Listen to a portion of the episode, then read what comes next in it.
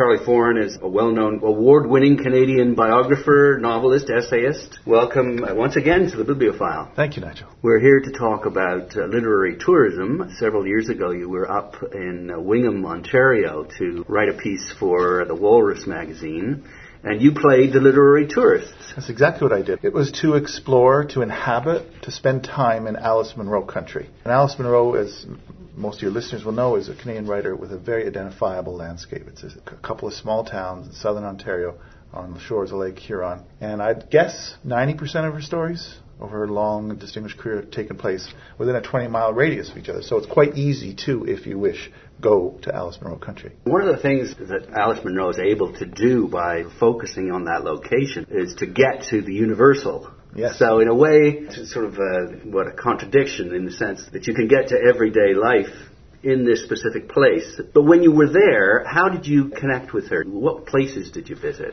I started in the village of Wingham, which is where she was born and raised, a town, I guess you call it, around 2,000 people. And it actually has quite a lovely history. It was briefly the sort of epicenter of a local television and radio cultures. They had their own station, radio station, their own TV station, which only closed a few years ago, which is impressive for a town that size. I spent some time in the town museum, at the town library. Uh, needless to say, they're all very proud of Alice Munro. They have a small Alice Munro collection. There's this tiny little Alice Munro garden right next to, I think it is the library. You can go visit that. But what was far more illustrative and enlightening was to go to find her house where she was raised. And you can, again, track it from the stories. You have to cross over a bridge and go to sort of the wrong side of Wingham. Wrong side of the tracks? Well, proverbially, I think so, yeah. It was sort of lower town. When she was young, a very pivotal experience of her childhood was a flood that literally left the town an island, isolated, because it's it's very low around it. And her family were on a sort of farm below the the town. we're not talking like it's up on a mountain or anything or a hill, but it was lower down, and it was more itinerant people. It was poor people that lived down there. So uh, I was able to walk. Literally just stopping and asking people, you, you, just, you know, do you remember Alice Munro? You have to use her maiden name and the family's farm, and they all know where it was because it was at the end of a dead end. And I saw the, the the site, but there's somebody in there, so I didn't knock on their door.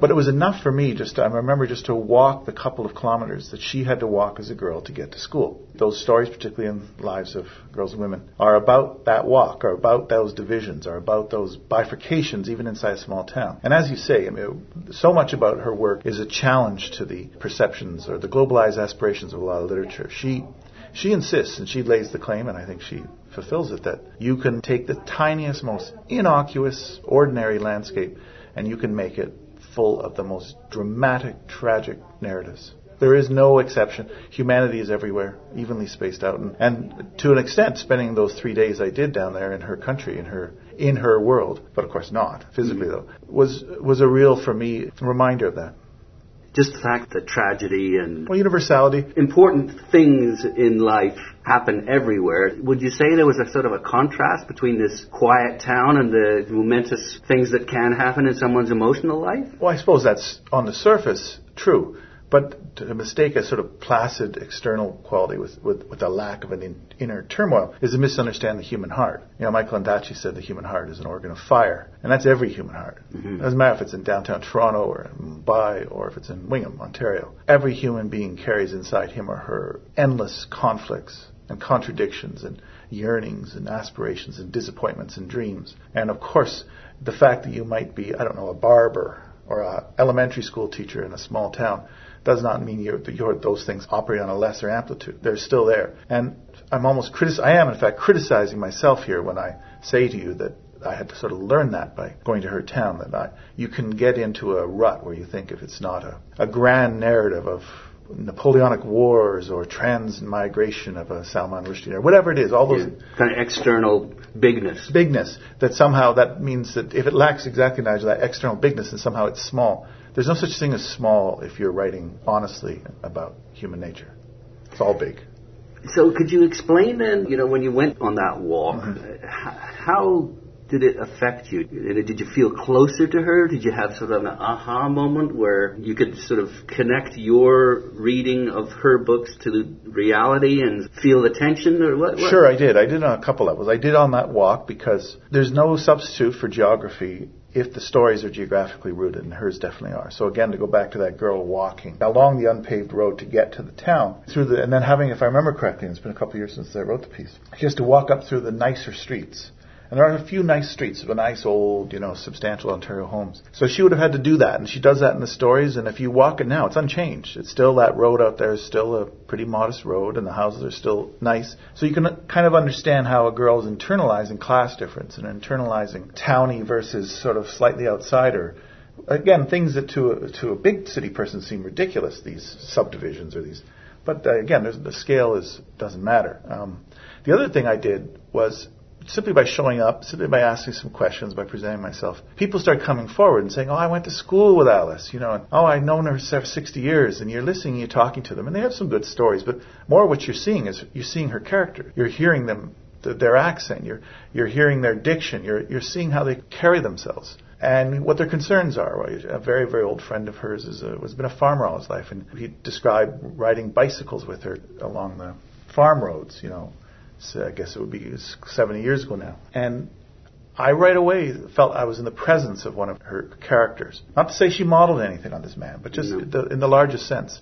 We almost saw what she saw yes. to create her fiction. I think so. I think so. And I think if you drive along those roads, if you drive, you know, down from Wingham to Clinton or over to Goderich or even up to Kincardine, which is sort of the four points of her landscape, she had this extraordinary story in Too Much Happiness that, that takes place in Kincardine. And if you read it, it's about a woman whose husband is murdered, a girl, I think it is, I've forgotten. It's a terribly sad and powerful story, and it, it's straight out of Chekhov or Tolstoy. And, and then you go into Kincardine, it's just a little slip of a town. You know, there are thousands of towns like it anywhere, but she made it feel monumental. And that's again that whole lesson of micro and macro. What is little is never little, and what is sometimes large is actually quite small.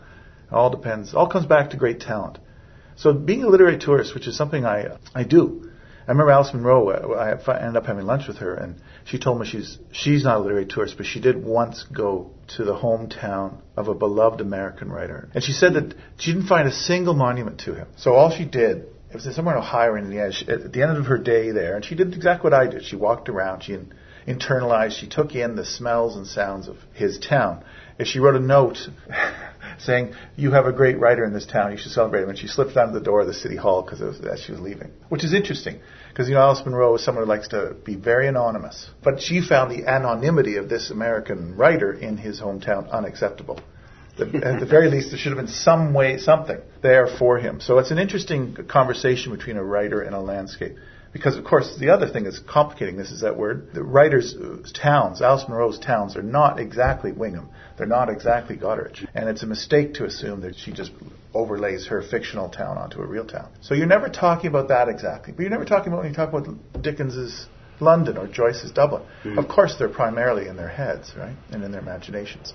But our desire to still go see and go find and go explore the physical what would you call it, simulacrum or, uh, or mm-hmm. parallel. It's it runs deep with lovers of books. Just finally, too, it's it's like paying homage to someone who's meant something to you, I suppose.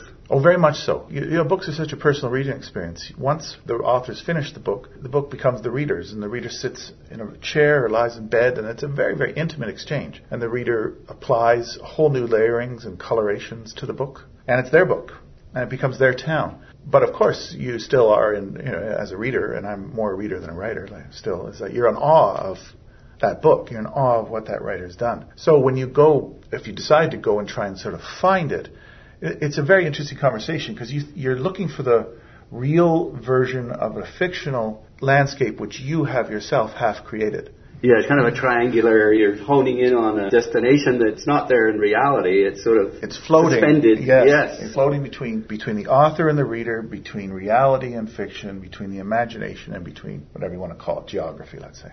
Where'd you have uh, lunch? We went to the same restaurant that she loves to go to in Goderich Square. I've forgotten the name of it. There's the Alice Munro table at the back, and we sat there and uh, had a lovely time together. And even in Goderich, you know, people just say hi, Alice. Hi, Alice. Yeah, she's she has staked her ground, and this is very interesting ground. She does not want anyone to make a fuss about her. But is she ever there? Great. Well, thanks for taking us there. My pleasure. I've been speaking with Charlie Foran, who, what are you working on right now? Just finishing a novel, so people can come find my novel if they want. In Okay. Is it set anywhere in particular? Well, it's a bit hard. It's going to be set in Hong Kong. mostly, Okay. yes. Okay. Great. Well, we'll look forward to uh, reading that. Thanks again. Pleasure, Nigel.